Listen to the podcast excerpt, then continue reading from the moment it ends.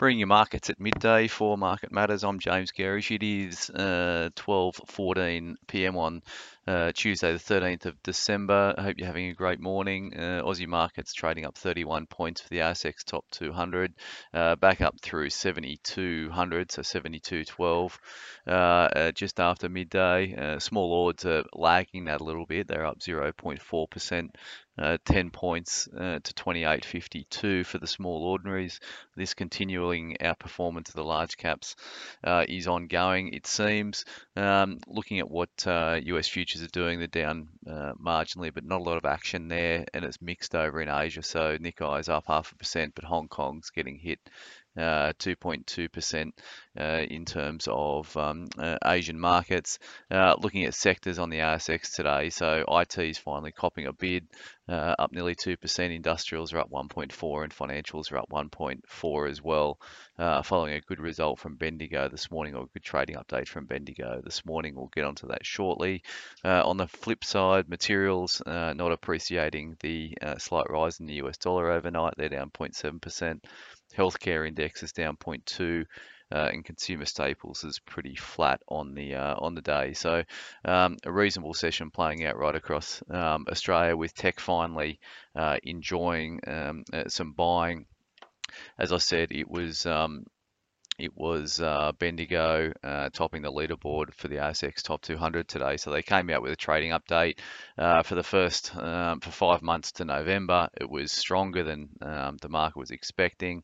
Uh, their cash earnings of two hundred forty-five million dollars was up uh, twenty-two percent on um, on this time last year, uh, and it was um, you know a strong beat to consensus. So it was about a fifteen percent beat to consensus. A couple of things I'd highlight there is um, around net interest margins. So uh, net interest margins for the period were stronger than the market expected, plus the exit margin, which is really important. It's it's it's, it's what we're seeing um, here and now, or at the back end of November at least, um, was really strong and um, and above two percent. So uh, a lot of people had underestimated the impact of higher cash rates on Bendigo's book. Um, that's coming in better than expected, so greater leverage to rising cash rates. Uh, should see really strong upgrades to Bendigo earnings expectations in uh, for F Y twenty-three and twenty-four. So um, a really good result. So eleven point two times um, and about zero point you know zero point seven of book.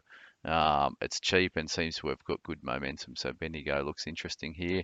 Uh, just looking at some of the um, technology stocks. So Megaport's up more than six percent. This is sort of your, um, yeah, your edgy, um, edgy end of the technology space, when money is starting to move into technology. Um, some of these higher risk names like Megaport, Copperbidden, that's certainly doing that in the last couple of sessions, up another six percent today. Uh, Xero was also uh, catching my eye today, X R O. Um, that's up two point five percent. We've had a couple of false dawns in terms of Uh, buying in technology space. As subscribers will know, we're overweight the sector. It's been a little bit of frustration for us. Um, uh, it's um, been covered up by what's been playing out in resources, with our over, with our other overweight bet playing out pretty well. But it'd be nice to see these technology stocks um, start to turn towards the Market Matters script in the short term. So uh, interesting signs today that that could be the case with, uh, as I said, the technology stocks leading the charge. Uh, we've got uh, C P I data out in the U S tonight, which is going to be um, uh, really key, and that's going to determine what the Federal Reserve do when they meet the following night. So C P I year on year is expected to come in at seven point three percent, um, which is a, a decline from the seven point seven percent prior.